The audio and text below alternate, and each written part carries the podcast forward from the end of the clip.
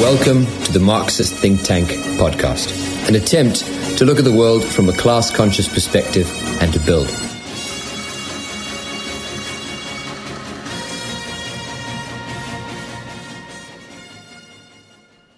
It's 8:59 on the 25th of February 2022. Welcome to the Marxist Think Tank, the MTT News of the Week. Welcome, Jen. Good to see you. Glad to be here. Great. Uh, this week, it's a pretty slow week in terms of news. Obviously, I'm joking. It's not. Um, we are dedicating this episode to the situation in Ukraine, the conflict in Ukraine. Um, we have, there was, or there is lots of other news to talk about. Um, Ethiopian dam, the Renaissance Dam opening, lots of other politics, particularly in South Africa, and things going on. However, because of the scale of what's happening in Ukraine, we are going to dedicate this entire episode to covering what's happened, what is happening, how we got here, and other things. So, Mm-hmm. um, yes, that is what we're going to be talking about today. So, the first thing I'll just mention is we're going to cover, or mention, sorry, what's happened, the immediate situation. So, Yeah. it's less than 24 hours since the start of the operation uh, in Ukraine. So, Russian forces uh, have entered Ukraine from many angles. So, in the Uh, north, from be Belarus. Um, technical, it would uh, be more accurate to call it the forces of the Cent- uh, Collective Security Treaty Organization. right. right. Well, that- that's that's what I was getting to. That's what I was getting to. Yeah. Yeah. So we've got forces from Russia entering from the north with Belarusian forces. So Mhm. Belarusian forces um, with Russian forces entering uh, Ukraine from the north. Um, Russian forces also entered from the south, from Crimea, crossing uh, the line there into Crimea in the south, and also then in the east. So from the DPR, the Donetsk People's Republic, and the Luhansk People's Republic, DPR and LPR. That's what that stands for. Mhm. They've entered um, Mariupol. Um, there's lots of fighting in Mariupol, which is a big city next to Donbass, or in Donbass, I should say. Um, the city of Kharkov seems to have to, to just be about to fall to Russian forces. Um, there are tanks outside Chernobyl, the nuclear uh, deactivated nuclear reactor there. Uh, Russian forces have, have been sighted near the reactor near Chernobyl, which is north of Kiev. Um, in Odessa, there were false reports of amphibious landings. Um, there have been airstrikes and explosions, but uh, no amphibious landing in Odessa.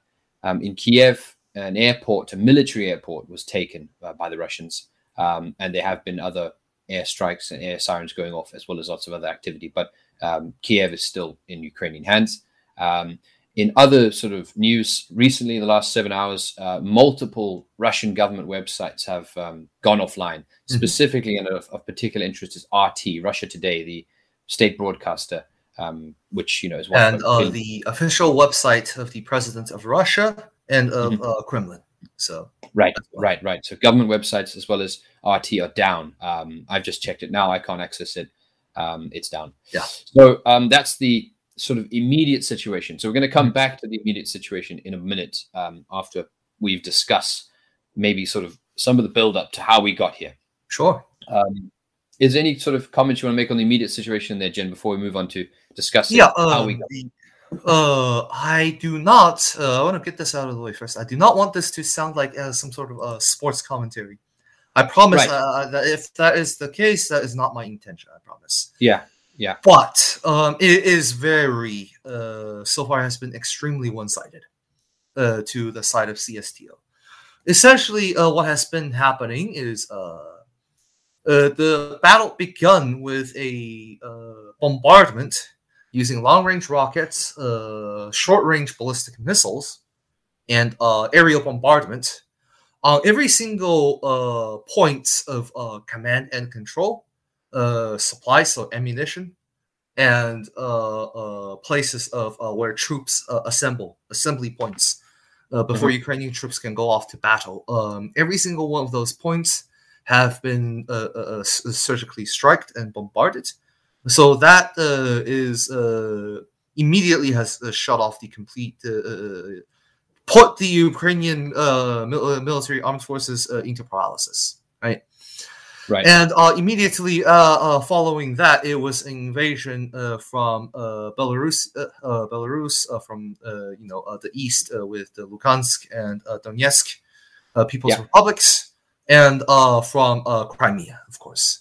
And um, what makes this all so difficult? So I want to knock this out of the way 1st Mhm. Uh, is uh the large amounts of uh, use of um what's called uh, okay the Chinese definition that I'm familiar with of informational warfare is when an army contends for information dominance uh, uh, uh, uh, and superiority in uh, any way, shape, or form, mostly using digital. So that means uh, that uh, there is a lot of uh, electronic jamming equipments that's uh, like resident in the uh, uh, uh, Russian army uh, uh, uh, ground forces Mhm, mhm. uh, that uh, uh, will always travel with the Russian ground forces.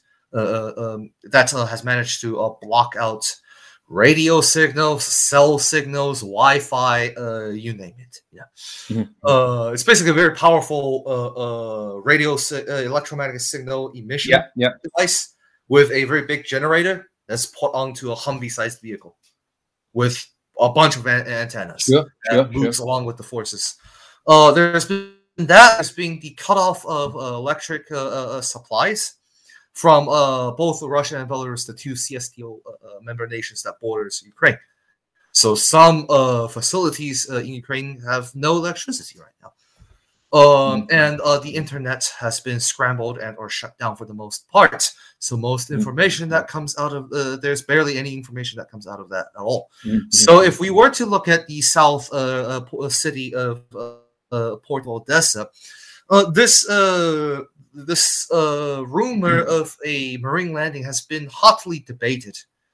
Uh, it's not as simple as oh, it's just a rumor. It is more of a problem of there has been visual sightings of um, the Russian uh, Marines. Uh, okay, uh, uh, the yeah, Military Pivota essentially.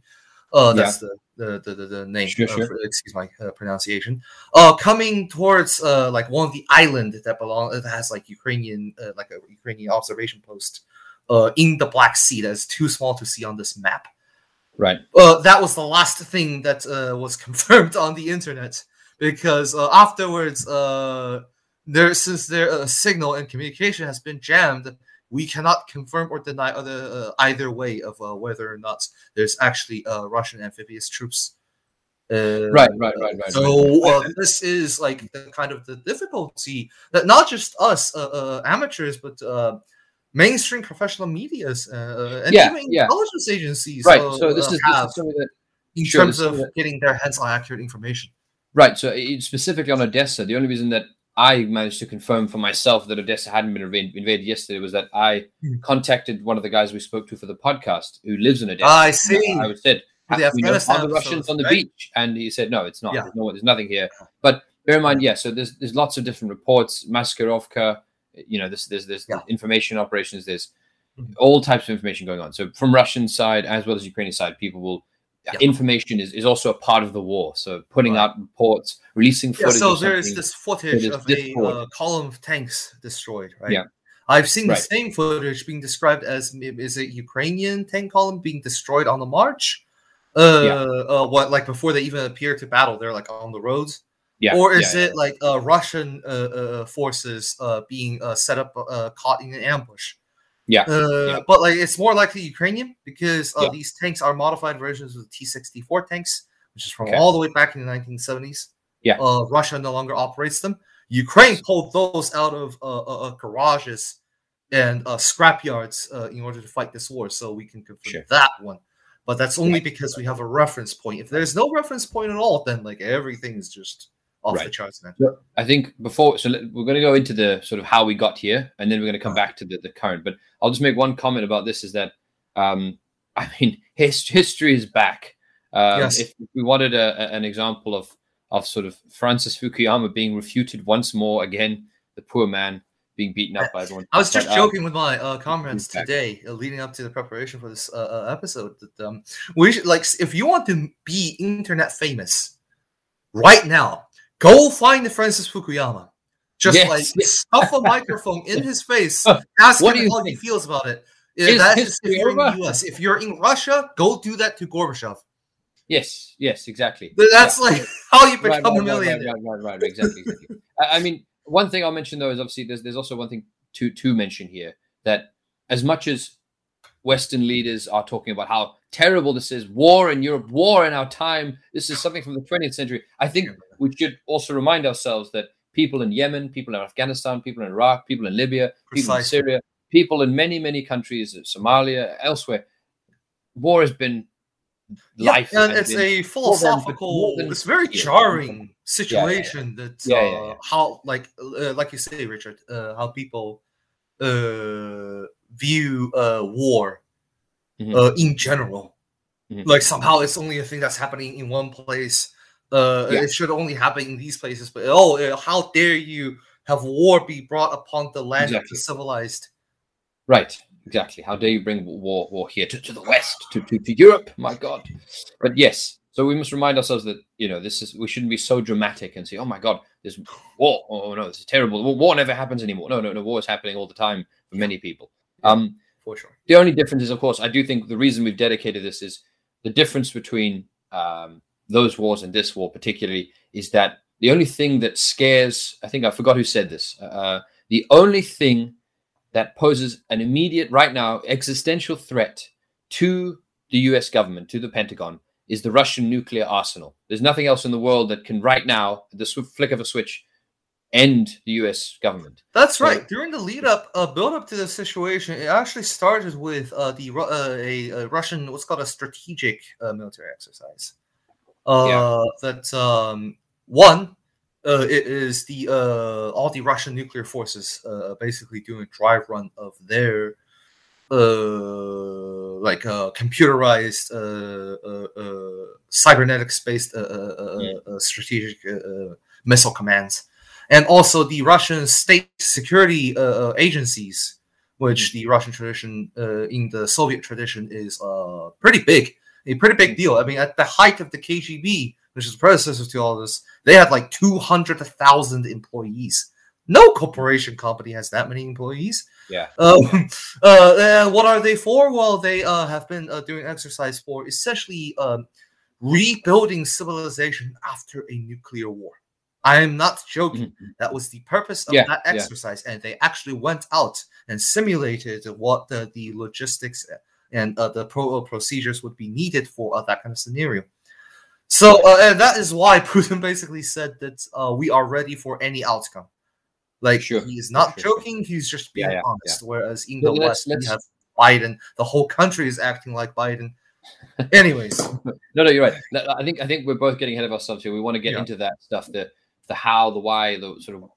The, also, I want to talk about Putin's speech, and I want to talk about lots of things. But we're going to mm. start. Um, yeah, so let's let's just ro- roll the clock back a bit. How did we get here? So yes. obviously, we if you've been following our show, we already talked about this a number of times. So in 1991, with the breakup of the Soviet Union, the deal was between Gorbachev and Reagan and the West was that NATO would not go further east than Germany or Berlin, let's say.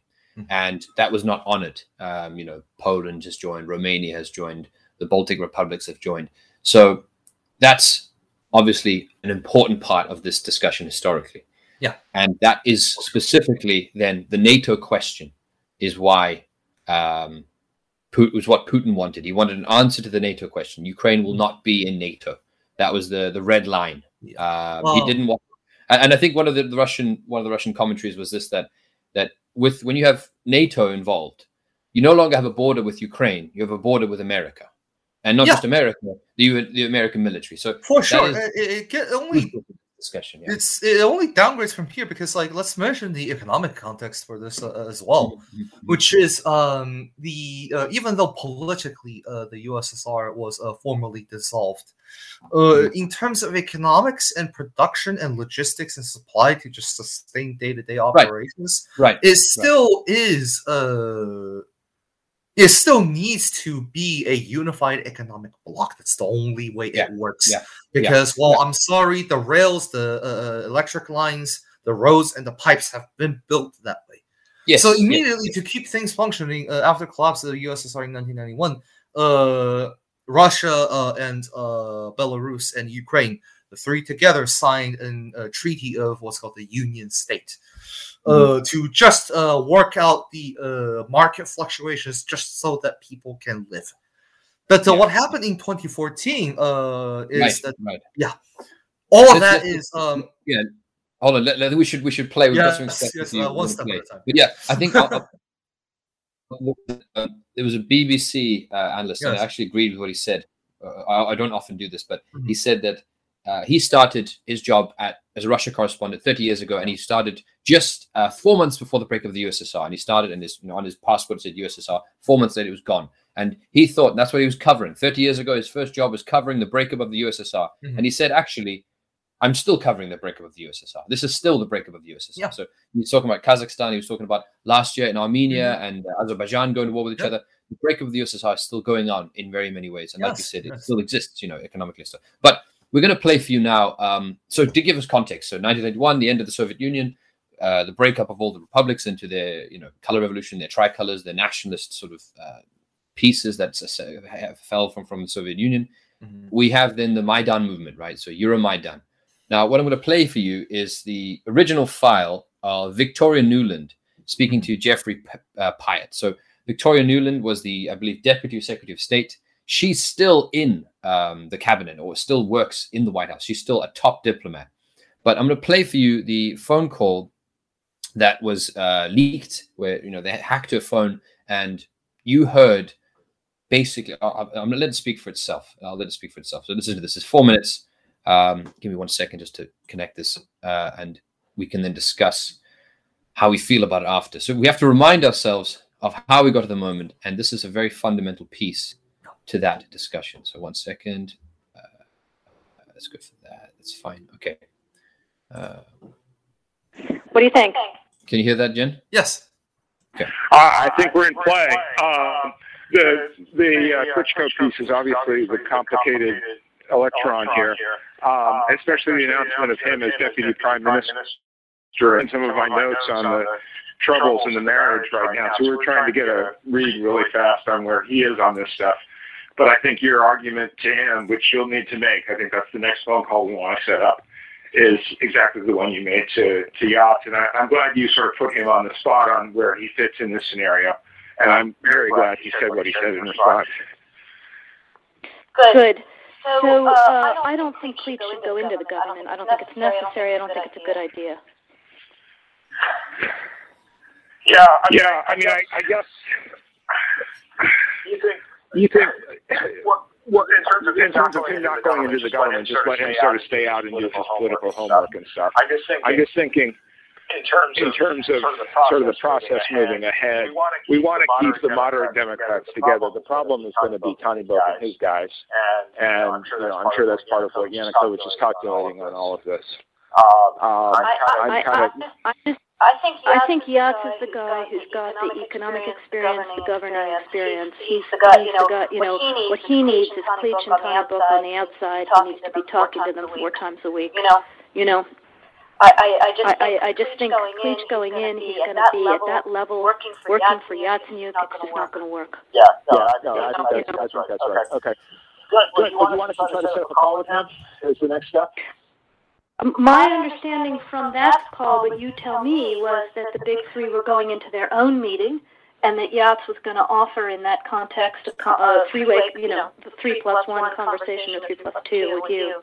Is that not how you understood it? No, I think I mean, that's what he proposed, but I think just knowing the dynamic that's been with them, where um, Klitschko's been the top dog, he's going to take a while to show up for whatever meeting they've got. and He's probably talking to his guys at this point, so I think you reaching out directly to him helps with the personality management among the three, and it, and it gives you also a chance to move fast on all this stuff and put us behind you. There's an behind it echo. Sorry, one Before they second. all sit down and he Uh, Jen, do you want to? Um, there's an echo there. Sorry, you want to maybe not play your audio?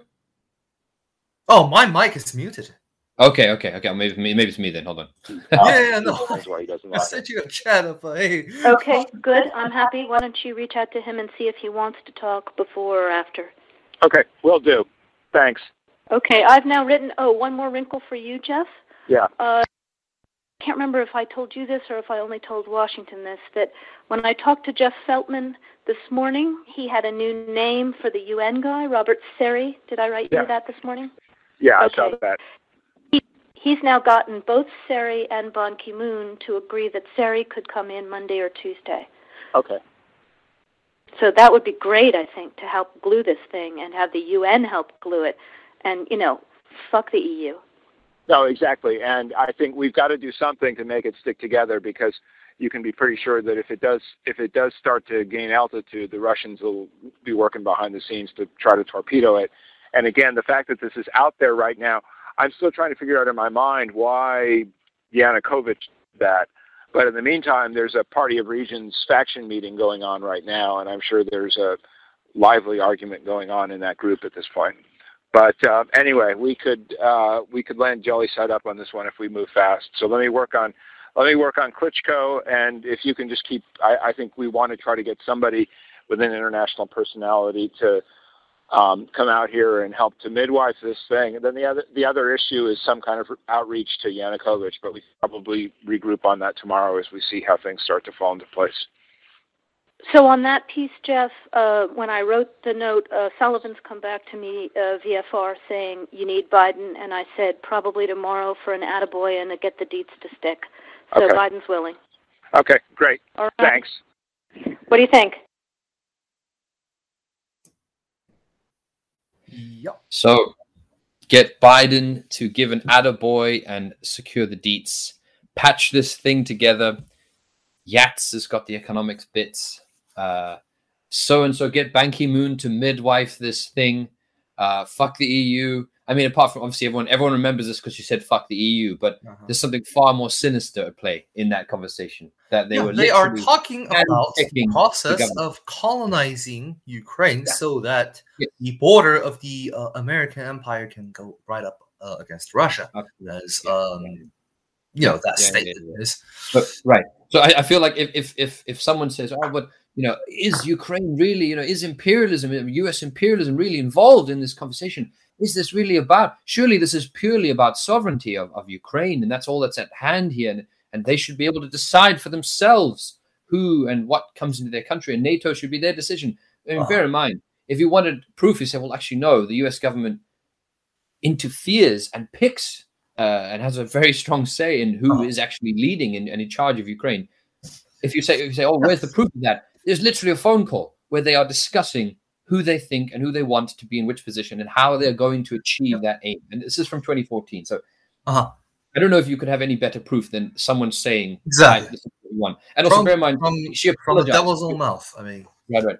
And also, she apologized for this phone call. So it's not like this is a deep fake or some shit like that. Yeah. She apologized. It's on the Mhm. BBC. You can find it anywhere you want. Um, this definitely happened. This is this is Yeah. a material fact. Okay. But yeah, so this is this is a fundamental fact that we have to sort of mention. We're talking about on this point, we might as well start talking about uh, the greater kind of um, political philosophical uh, context of uh, why this uh, event even happened in the first place to begin with. So um, then uh, we, we have to uh, ask, um, you know, uh, as you brought up, um, the fact that uh, you know there is this uh, talk of uh, Ukrainian uh, uh, Ukrainian sovereignty, right?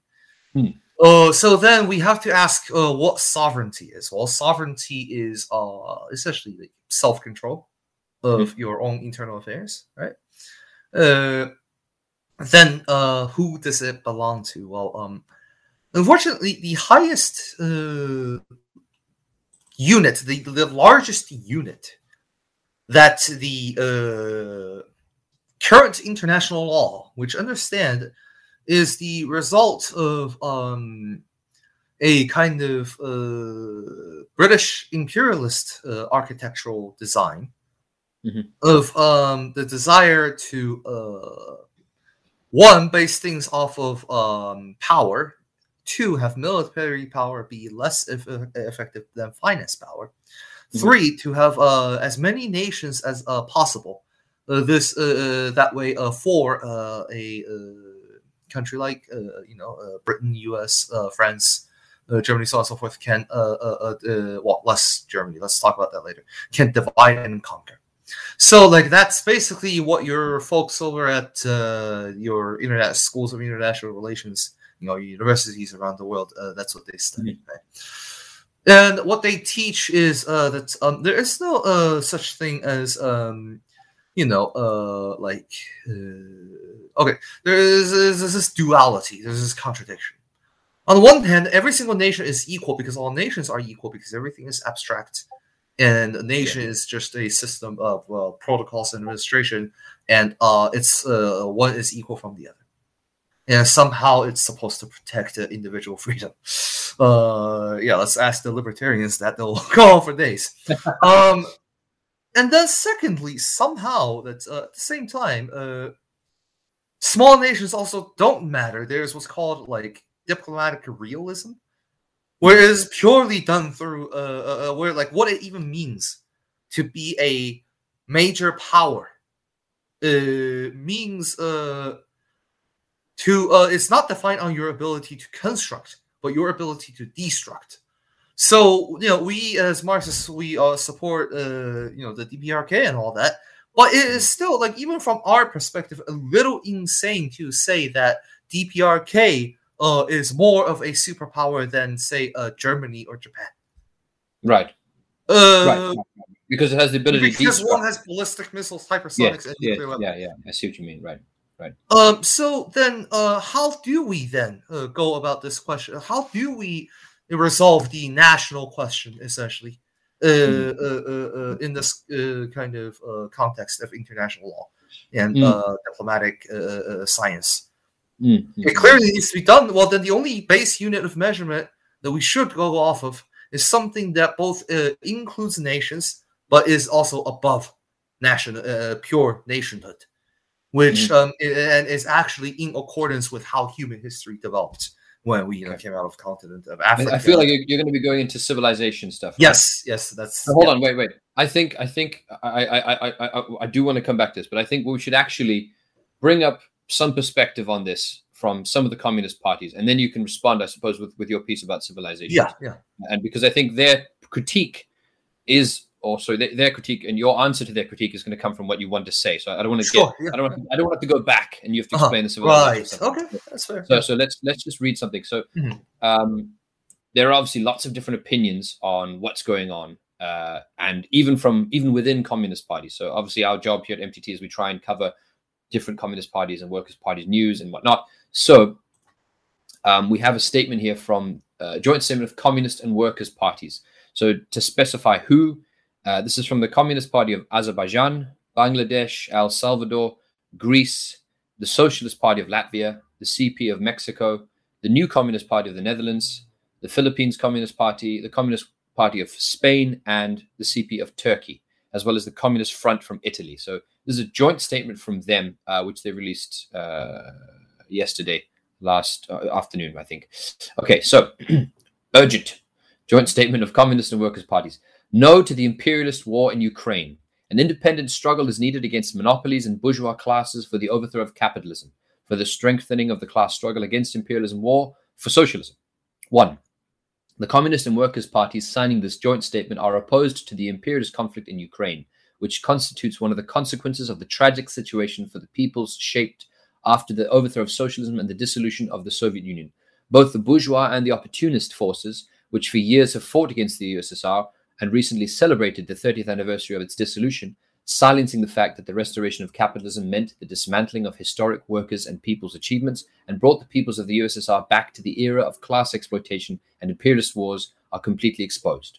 Two, the developments in Ukraine, which are taking place in the framework of monopoly capitalism, are linked to the US, NATO, and EU plans and their intervention in the region in the context of their fierce competition with capitalist Russia for the control of the markets, raw materials, and transport networks of the country.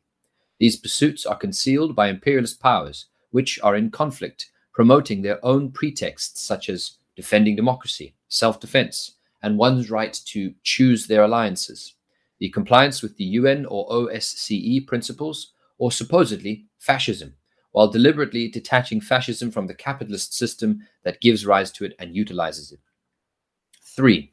We denounce the activity of fascist and nationalist forces in Ukraine, anti communism and the persecution of communists, the discrimination against the Russian speaking population, the armed attacks of the Ukrainian government against the people in Donbass.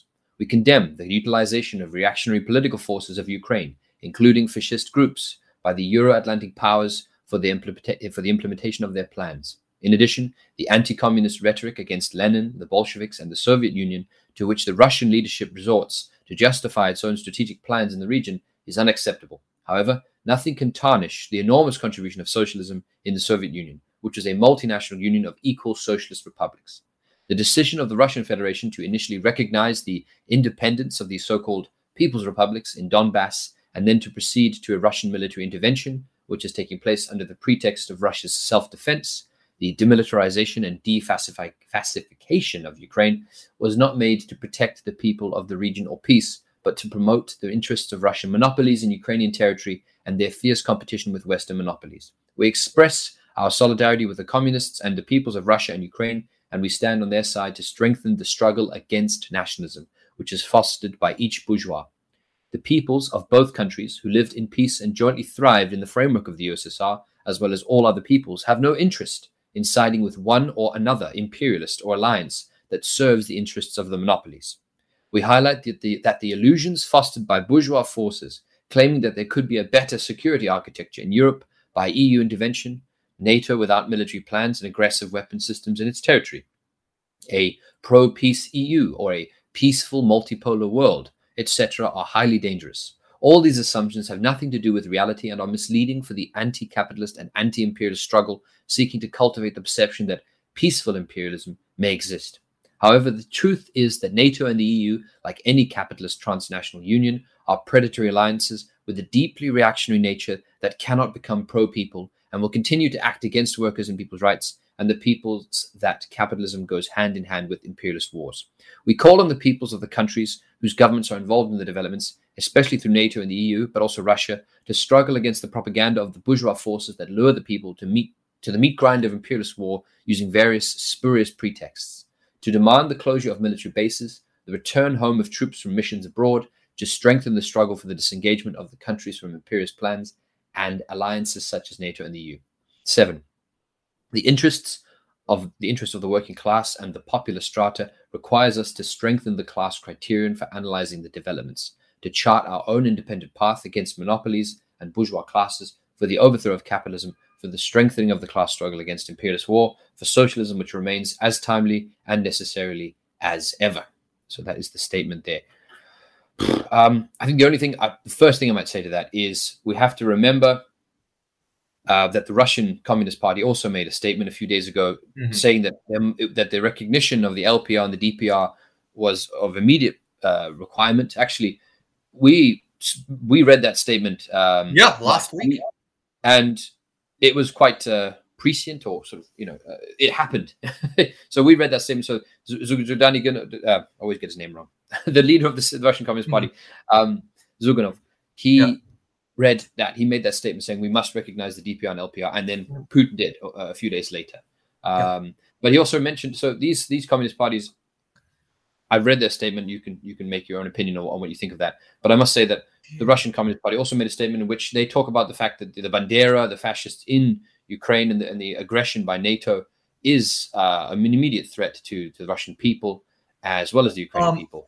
And uh, so, so there's there's not it's not just one perspective on this amongst communists. There's yeah, certainly. So let's um, I'm gonna go at this from uh every single angle that uh, uh there uh, exists uh in the uh, human conception. Uh, the firstly, um, Ukraine.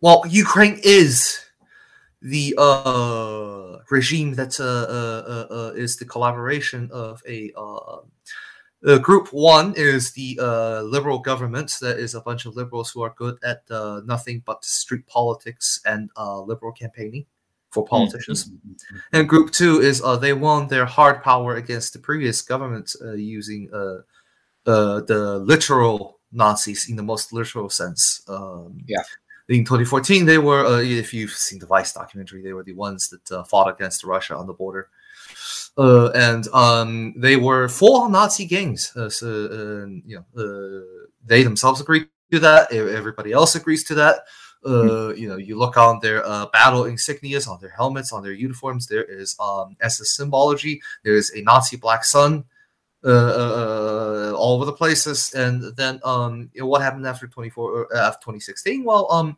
every single one of them, from the soldier to the officer, uh, uh, uh, gets uh, admitted into the Ukraine, the armed forces of the of Ukraine.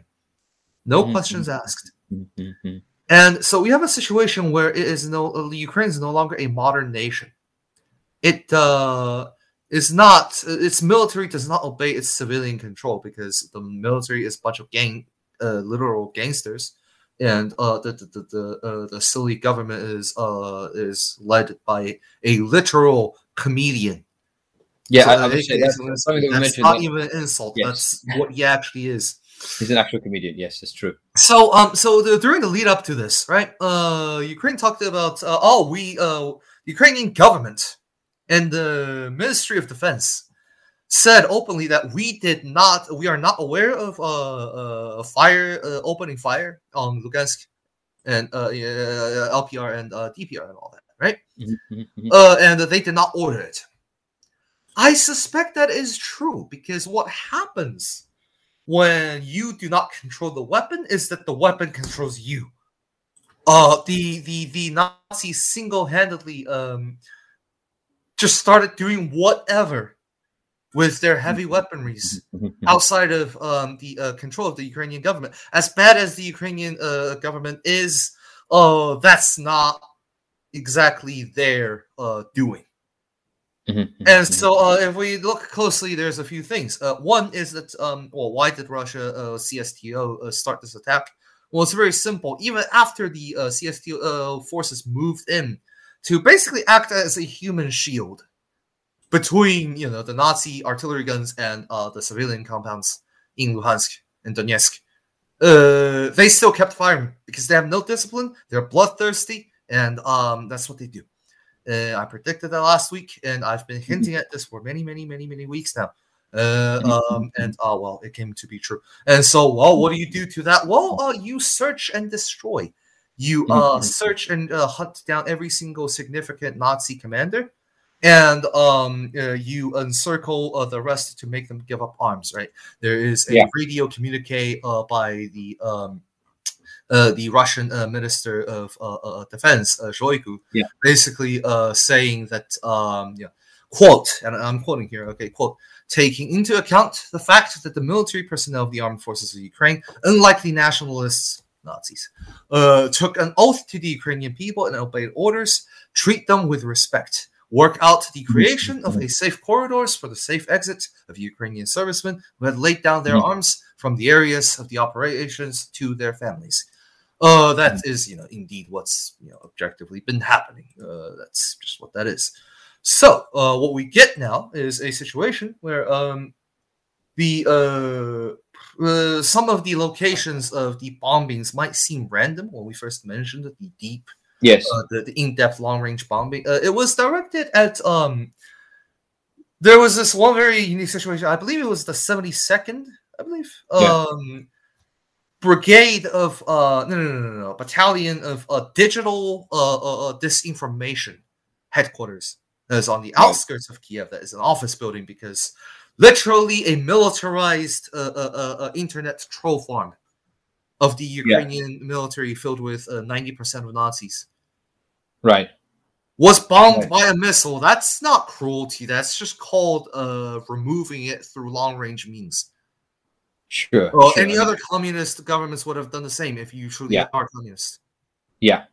Okay, so now let's get on to imperialism. Uh, we must not. Yeah, uh, nicely. Yeah, those are the insignias that they use. Uh, so Right, so- right, right. So yeah, so so Yeah. I mean, we're, we're just addressing this question. So Yeah.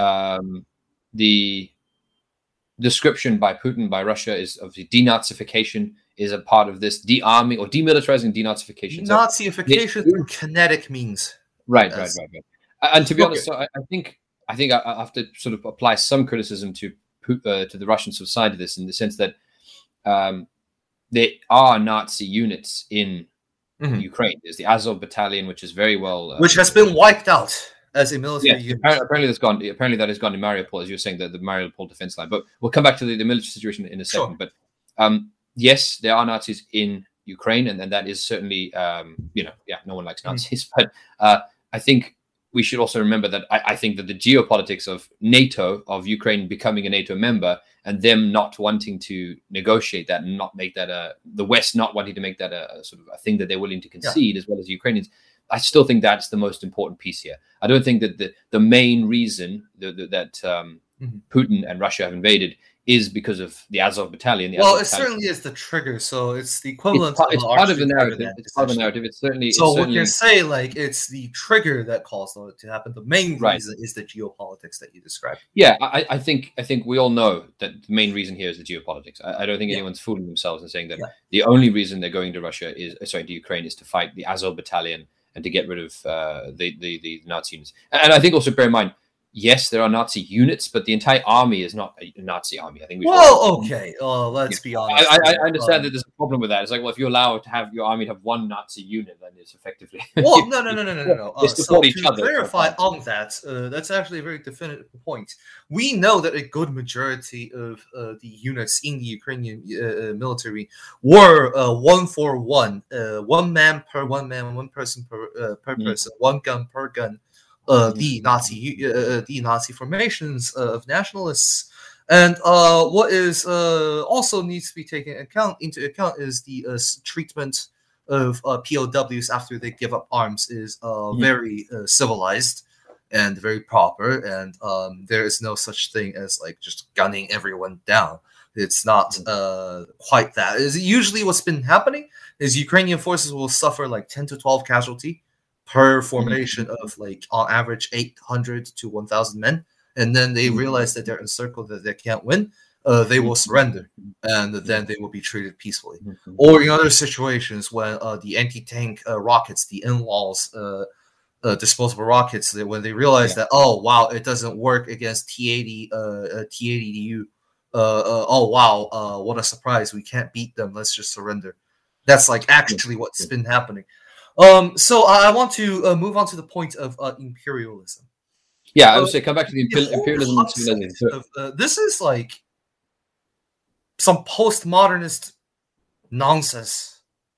Mhm. Because uh, if we really were to, like, for a minute, look at where the concept of imperialism came from, it Yeah. came from uh, some liberal economists uh, back in the late 1800s, towards the very end of the 1800s, uh, describing this phenomena of uh, essentially uh, colonialism, but with capitalism, right? But there were so many logical inconsistencies that prompted uh, Vladimir Ilyich Lenin to uh, write a, uh whole paper called Imperialism, the Highest Stage of Capitalism, in which he clarified every single logical inconsistencies and codified the term imperialism into meaning the only things that can make logical sense. Would you Uh, like the to read- of would you like me to capitalism read- where it is uh, done by finance capital, where it is no longer about exporting products, where it is no Yes. longer international rivalry, the internation rivalry, but the systemic export of uh, capital uh, for the sake uh, and uh, uh, for the sake of a monopolization of the I'll, I'll read them here for you, Jen. I've got Lenin's five point Um, is definition. Is it going to take too long? I mean, seriously. No, no, no, no. It's short. It's short. So Lenin Okay. summarizes definition. No, of course. It was yeah. pretty long. Well, it's Lenin can be pretty. but- let- Let's see if this is an accurate, accurate, accurate uh, summary. Summary here. So, one, the concentration of production and capital developed to such a high stage that it creates created monopolies which play a decisive role in economic life. Two, the merging of bank capital with industrial capital and the creation on the basis of this finance capital of a financial oligarchy. Three, the export of capital, which has become extremely important as distinguished from the export of commodities. Four, the formation of international capitalist monopolies, which share the world among themselves. Five, the territorial division of the whole world among the greatest capitalist powers is completed. Okay, so that's the five points. Yeah. Um, so, like, Yeah, so so this point I mean, two, uh, financial Russia. oligarchy. Yeah, so so like I I, think- I feel ridiculous saying this. Okay, I, I Yes, do. yes. I promise. But like, yeah, yeah, yeah. look at it. No, no, this Please is this just is look at it. It does it fit? Is it finance capital? No. no, no. So th- Is I it- think it was John McCain. John McCain. I, I, I think this is not a fair description, but it certainly does explain some of the lack of development there is in Russia, in modern Russia, today's Russia. He, John McCain said, uh, "Who are we dealing with here? It's it's a gas station with with nukes. That's what it is. Like that's what." Okay, yeah, Russia. no, fair enough, fair enough. It's uh, if anything, it's uh, a resource based. Uh, it's a mercantile economy. If you want to be like a bit degrading to the Russian people and all that, Right. But like finance, are you kidding me? Right. Are so, you so the idea of, of Have they lost their Russia- minds? Okay, Yeah, so Russia let's no go means- back to history. All right, let's. There, uh, during Lenin's time, that was notice before and during World War One. Okay, where there are like the uh, uh, uh, uh the the, the uh, Bank of Germany, uh, uh, and like the uh, uh, uh, French uh, uh, uh, capitalist uh, uh, uh, uh, Bank uh, Asiatique, I think something like that. And then it was the British, and then it was the American Citibank. Uh, Mhm. If you shop at Costco, you have a Citibank uh, uh, uh, uh, uh, credit card account. Uh, my You're mom does because uh, we get cheaper food there. Sorry. Anyways, get back, getting back to uh, getting back to point. uh, after the two world wars, the uh, city of London, which is the Wall Street of London, it's like a little section off plot of land. It's the Wall Street in London. I know names, and then the actual physical Wall Street in New York City. Uh, the two uh, banking uh, uh, industries basically linked together. Uh, you know, they were the ones that uh, sponsored Hitler, for example, for the armament uh, to uh, try to destroy the Soviet Union. Uh, they were uh, the industrial capital that swallowed up the industry uh, of the American industrial capital after the 50s. Uh, they were the ones that uh, are behind the IMF, uh, as we know uh, and are familiar with it today.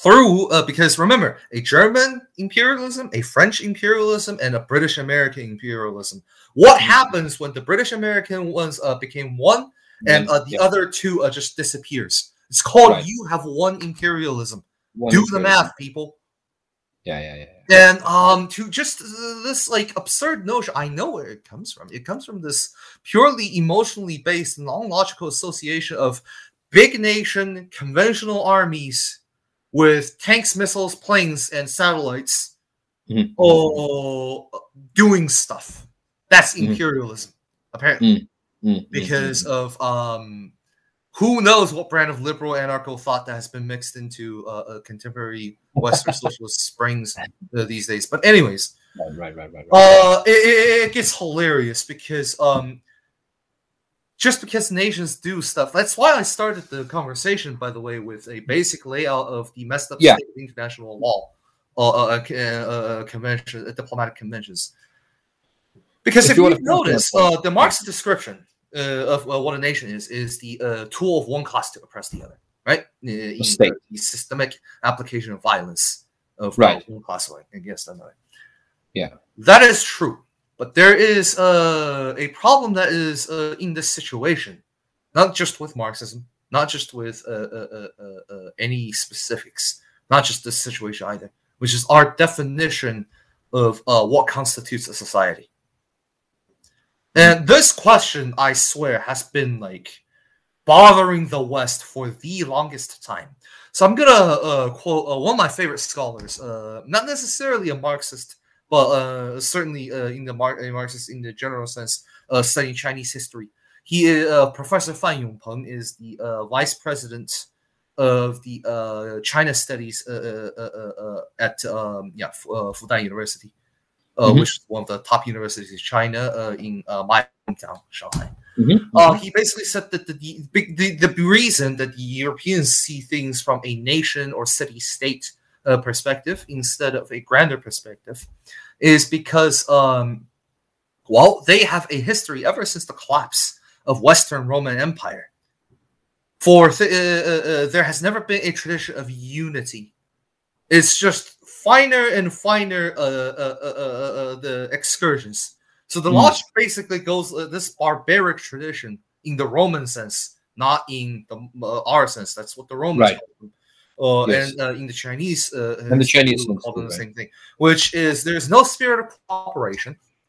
It's all about like your genetical, uh, uh, your genetic tribe, and then uh, if the two tribes are inhabiting the same piece of land, uh, a war breaks out, and the loser migrates and does an exodus to like a piece of land that is further northwest, uh, to where it's colder and less fertile, and it just keeps going until we have reached the end of uh, uh, uh, the the Nordic Isles. And that is the uh, basically in one sentence summary of the history of Europe, with the exception of Greece and Rome and uh, the Eastern Rome Sure. uh, Yeah. and all that. Uh, that's a problem. That's why your Western political analysts and scientists and theorists insist that there is nothing bigger than the nation, but there is. There really is. It's called a Civilization. civilization. Right, right, right. right. Um, the uh, so like there is clearly this divergence in thought. Then, nation states for its own sake, and nobody knows what it is. It is both the highest thing and the most illegitimate things uh, at the same time. Uh, where Mhm, uh, like a nation as small as like say Singapore, or Yeah. um uh, like a some sort of like a one-off city, uh, is just as uh, as a As sovereign as- as- it's just as a legitimate right. and equal to like some like uh, uh, clearly a nation with actual cultural heritage Right, uh, that goes back thousands of years. Sure. That's insane in every Yeah. uh, metrics.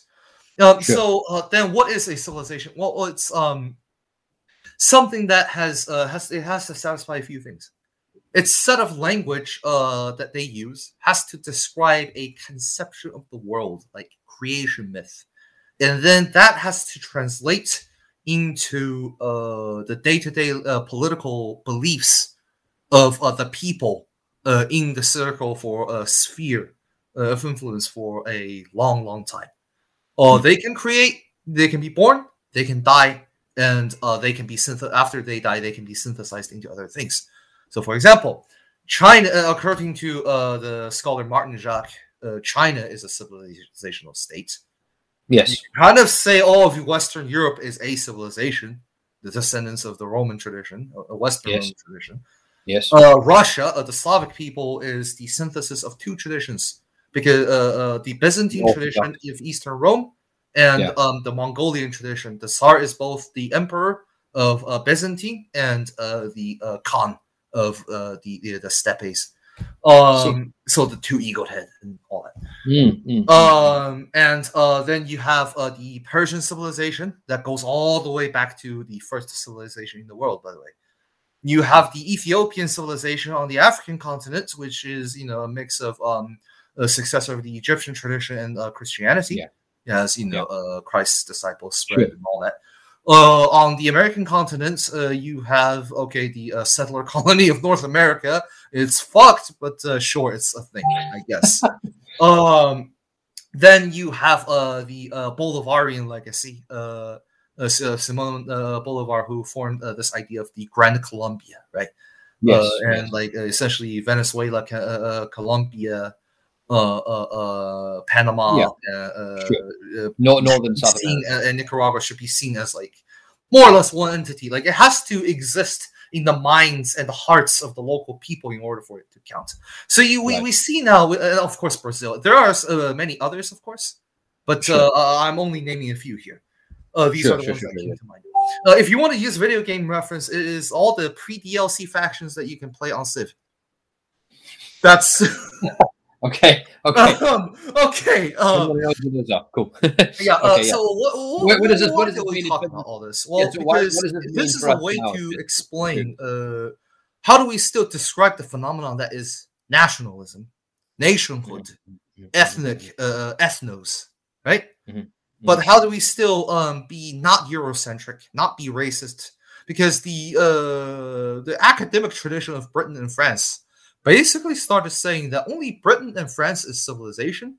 Everything else is barbarians. The German scholars of the uh, mid to late 1800s really, really heavily complain about this. Why do you guys not see us as civilization? Well, screw Right. you. We will out science you, and hence German Okay, engineering right, right. and science. But let's bring this back. How, how does this relate to what we're talking about today? Ukraine. well, it's very simple. Uh, Russia is not acting. Uh, Russia is a civilizational state, much like China is.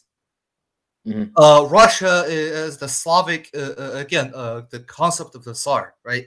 After the Mhm. deceased uh, civilizational state of the Mongolian conquest and all that, uh, is not Sure. only acting on behalf of um, the uh, Russian oligarchs of the uh, technical uh, uh, uh, Russian Federation and the Russian Duma and all that. It's not just a simple machine. There's more to it. It is a civilizational state that is acting on the behalf of the uh, uh, civilizational tradition of uh, Eastern Rome uh, and the successor of the Mongolian legacy. Mm. Uh, it's more. It's just. It so happens that the center of it sits in a city that is Moscow that you can't really geographically move. That Right, right, on right, like right. tank tracks or whatever. So, so because it's a civilizational state, it's this affects the. One second. Also, I'm put a big message on. Uh, Oh, wow. I'm sorry. Yeah, yeah. um, yeah, um, um, just because uh, a civilization is doing civilizational activities, one of which includes warfare, that has happened for thousands of years, by the way. Um, you know, uh, it's uh, it doesn't mean it's imperialism. People really have to be out of their minds to think that. You know, um, and also um, at the same time that uh, you know, uh, civilization is the only the highest thing that we can possibly have until we reach the true kind of uh, workers international. No, uh, Mhm. until then, like, what basis do you socially have to organize uh, people of different culture, different language, different uh, uh, uh, uh, uh, beliefs, so on and so forth? Mhm. Uh, you certainly can't do it by nations. All Marxists know that. We were just Yeah. talking about how insane the idea of like the pure uh, uh, uh, nation state is. sure, sure, sure, Uh, sure. You know, um, Yeah, so yeah. here Yeah. we are, I guess. right, right, right. And uh, to look at, I just want to point out one more thing.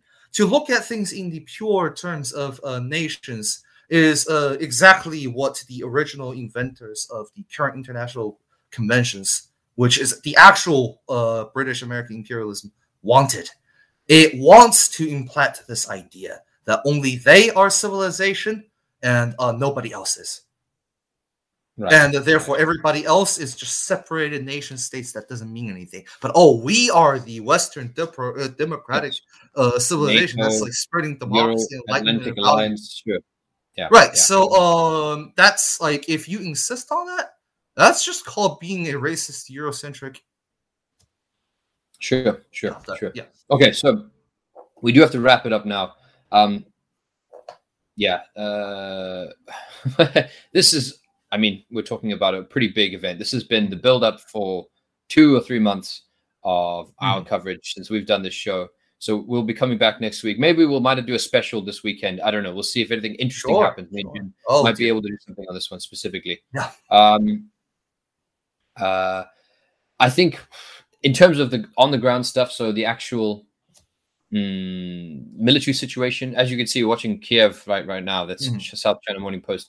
Kiev itself is itself is still run by Ukraine. Um, uh, the only comment that I heard is that Zelensky, I mean, sorry, the Russians said that they expect Zelensky Zelensky to flee in a matter of days, but we'll see. Right. Um, Um, okay. Uh, American and European military uh, generals have uh, uh, and uh, professionals have stated something like, "Oh, uh, we expect Kiev to fall in 96 hours." Last time I checked, it was the uh, that was the American general. Last time I checked was the European uh, official saying, Yeah. "Oh, it'll be 72 hours." Yeah. Um, yeah, yeah. I mean, the so the other uh, thing I want to add there is is that if yesterday when I looked at RT during the first phases of this um, situation, uh, they were saying it's a minor operation in the Donbass. So just on the specific again, coming back to the Miller situation, Mhm. that this was an operation to support LPR and DPR in this in the conflict in Donbass to Mhm. defend them. They asked for help because they were being shelled um, by the Ukrainian forces, and then if you take that to be the case that it's a minor operation in the Donbass, then everything else seems to be a supporting operation. So they're knocking out the air defenses, which requires you know cruise striking, missile striking various sites across the country. So which explains why Odessa was a hit. It explains why there's troops in Kharkov. Explains why there's troops and other strikes taking across the country, taking place across the country. The last thing I did read was that I don't know, it was more than nearly it was be 20 hours ago. The Russians had declared that they'd already knocked out all of the uh, Ukrainian air defense. yes. Ukrainians had said they'd shot down five, Um, five air, five, five helicopters. I want to, based Yeah, off of the basic things that we have right now. Yeah. Uh, I, there's a few observations that can be made from a, a purely military perspective. So, uh, from what it looks like, the, the Russian Grad rockets is able to hit uh, Ukrainian air bases. That's bad. The Hmm. thing's firing range is only 27 kilometers. Right, right, right. So, like for uh, about the, like planes, you know, you want them to fly out far. You don't want your airbase to be close to the enemy. So typically, as an army moves, uh, the artillery is uh, further behind uh, Mhm. armor, which is further behind infantry, right? Mhm. Uh, and uh, then logistics and air defenses. Typically, with artillery, though, it could be closer up to the front uh, if we're talking the Russian doctrine.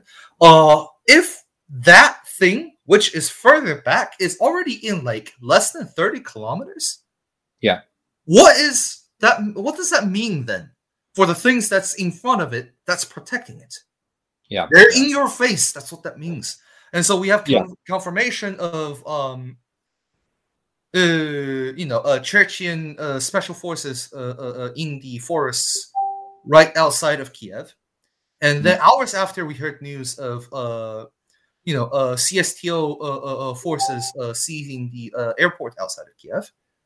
Mm-hmm. And after that, we've seen uh, there's been sightings of uh, 18 IL-76. They're transport planes, carries like roughly around 45 tons of cargo per uh, Mhm. plane.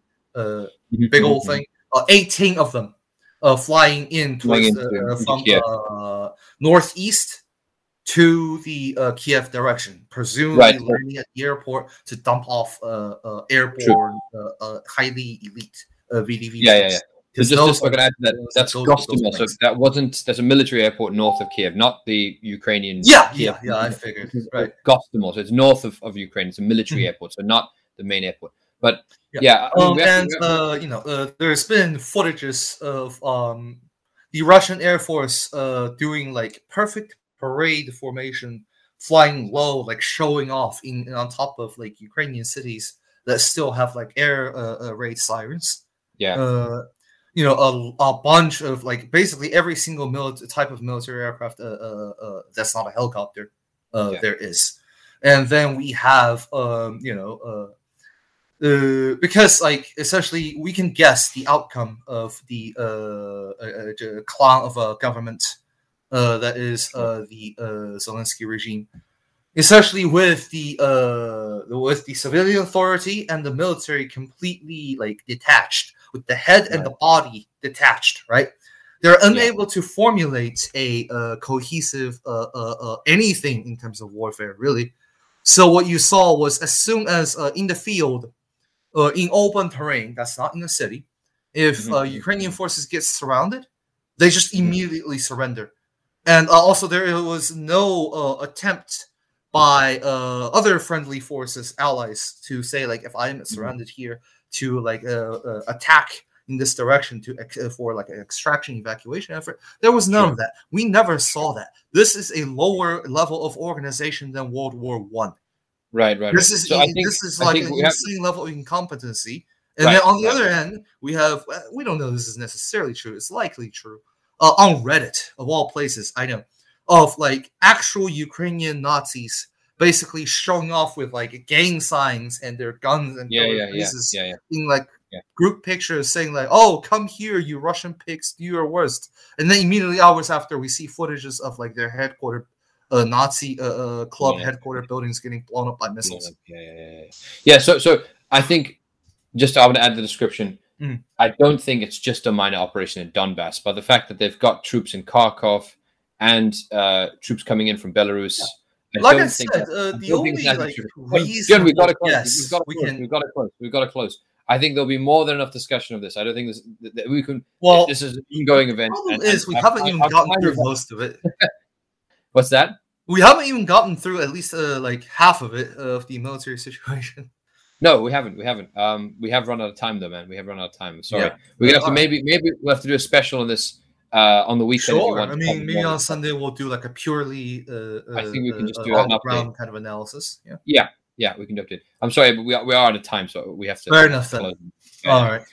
Okay, so we'll be definitely back on Friday. We'll put an update, uh, a schedule up if we are going to do a Sunday uh, or Saturday update. Depends on what happens in the news in the next 12 hours. But yeah, thank you for listening, Yeah, and uh, we'll catch up with you next week or sooner. Thanks, Jen. All right. Thank you, Thank you.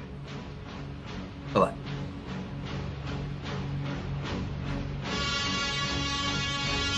And that is it for this episode of the Marxist Think Tank. Catch us every other week here on SoundCloud. To allow us for our reporting and our content to remain independent, please consider donating to our Patreon and becoming a voting member in the link down below in the description. If you have a news tip or would like to talk to us, please email admin at marxistthinktank.org. Our editor is Sean Sanchez. News writer and producer is Reggie Truman. And I'm Oscar Bastille. Thank you for listening.